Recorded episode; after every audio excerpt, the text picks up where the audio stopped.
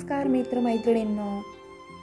तुम्ही ऐकत आहात लाईफ थॉट्स आणि मी तुमच्यासोबत आहे तुमची मैत्रीण मीरा ॲस्ट्रॉलॉजर सायकोलॉजिकल काउन्सिलर आणि रायटर तुम्हाला कधी कोणत्या गोष्टीचा मोह झाला आहे मोह मोह म्हणजे काय?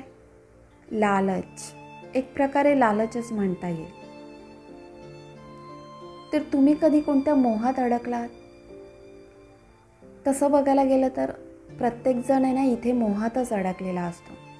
कुणाला पैशाचा मोह आहे कुणाला काही वस्तूंचा मोह आहे कुणाला संपत्तीचा मोह आहे कुणाला खाण्याचा मोह आहे कुणाला फिरण्याचा मोह आहे मोह मोह मोह.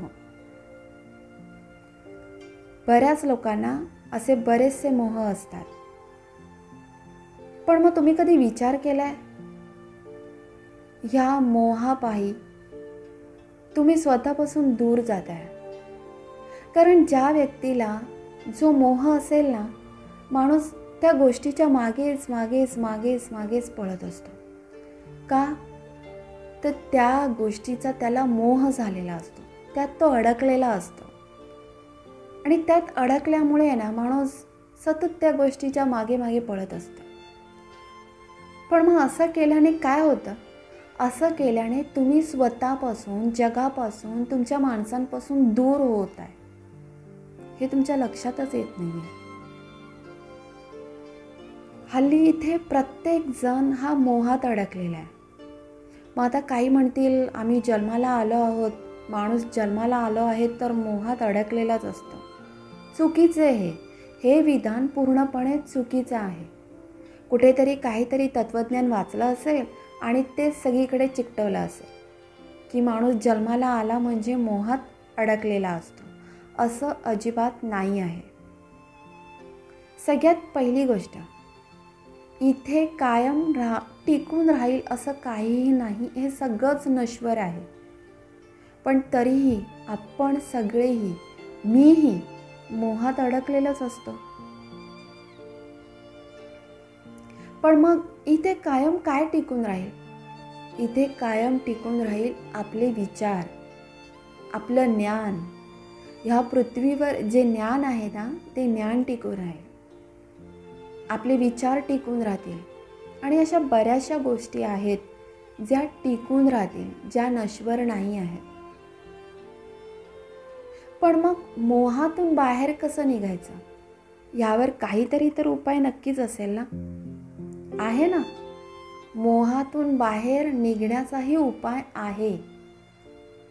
पण त्यासाठी काही शास्त्र आहेत आणि ती शास्त्र तुम्हाला आत्मसात करावे लागतील.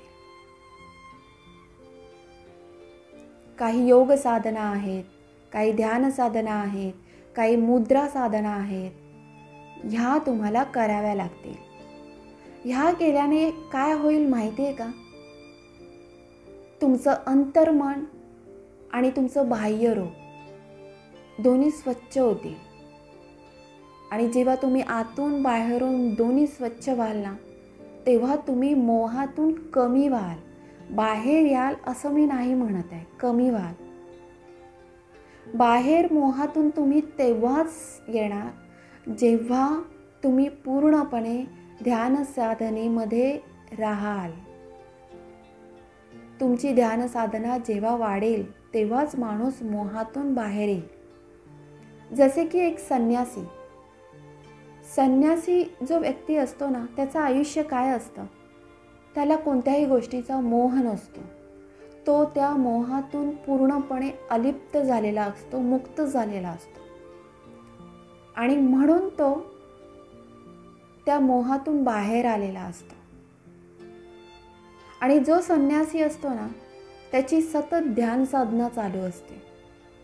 आता ही एवढी सतत ध्यान साधना सर्वसामान्य व्यक्तीला तर जमणार नाही. आणि म्हणूनच मी म्हणाली की मोहातून तुम्ही पूर्णपणे बाहेर नाही येणार. पण हा कमी मात्र नक्की होईल. पण मग त्याच्यासाठी तुम्हाला वेगवेगळ्या साधना करणं गरजेचं आहे.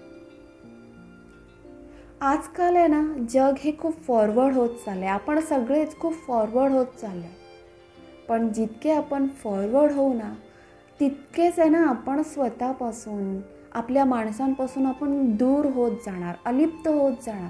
आपण आहे ना आपल्यापुरतं जगत राहणार. कळतंय का? म्हणून आपल्याला थोडं बॅकवर्ड यावं लागेल. आणि समजावं लागेल की आपण फॉरवर्ड का होतो आहे कारण आपण मोहात अडकलो आहे प्रत्येकाला काही ना काही इथे हवंच आहे. आज मला हे हवं आहे ते हवं आहे हवं आहे फक्त हवं आहे काहीतरी मिळवायचं आहे पण हे हवं आहे हे मिळवणं ह्याच्यामध्ये ना माणूस अडकत चालला आणि जितका माणूस ह्याच्यामध्ये अडकतो आहे ना तितकाच तो ह्या जगापासून ह्या समाजापासून दूर होतो आहे तुम्ही मला सांगा आता समाजामध्ये अशी किती लोकं आहेत ज्यांना खरोखर समाजाविषयी तळमळ आहे? एक पाच पाच पाच टक्के लोक तुम्हाला अशी मिळतील की ज्यांना खरोखर समाजाविषयी तळमळ आहे. नाहीतर अशी लोकं आहेत ज्यांना समाजाविषयी तळमळ तर आहे पण त्यांना त्यामध्ये स्वतःचं नाव लौकिक पण हवं आहे. समाजासाठी कामही करतील आणि स्वतःचा तो डंकाही पिटत राहते. मग ते काय काम? काही कामाचंच नाही ना ते काम. त्याच्यामुळे जर ह्या सगळ्यातून स्वतःला थोडंफार दूर करायचं असेल ना तर त्या मोहातून बाहेर येणं गरजेचं आहे. आणि मोहातून बाहेर पूर्णपणे नाही येणार पण थोडंफार तेव्हाच येणार जेव्हा तुम्ही ध्यान साधना किंवा इतर दुसरी कोणतीही किंवा योगासनं करायला सुरुवात कराल. आणि तेव्हाच तुम्ही मोहातून बाहेर याल नाहीतर तोपर्यंत आहे ना तुम्ही तुमचं आयुष्य हे असंच त्या मोहामध्ये घालवत राहणार. एक रुटीन आयुष्य जगत राहणार. पण मग काहीतरी वेगळं करायला हवं ना लाईफमध्ये थोडंफार आध्यात्मिक व्हायला हवं. थोडंफार ध्यान साधना करायला हवी. तर तुम्ही खऱ्या अर्थाने आयुष्य जगाल.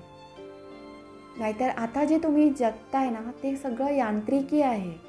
इथे तुम्ही जे खरं मांडताय ना ते खरं काहीच नाही आहे ती फक्त डोळ्यांना भासणारी एक मोह आणि माया आहे. बाकी खरं काहीच नाही आहे बघा पटतंय तर? नक्की यावरती विचार करा. विचार करा आणि फक्त विचार नका करू तर त्यातून कृतीही करा. तर त्यातून काहीतरी चांगलं घडेल आणि चांगलं निर्माण होईल. भेटूया आपण पुढच्या भागामध्ये. तोपर्यंत खुश राहा आनंदी राहा आणि स्वतःची काळजी घ्या. धन्यवाद.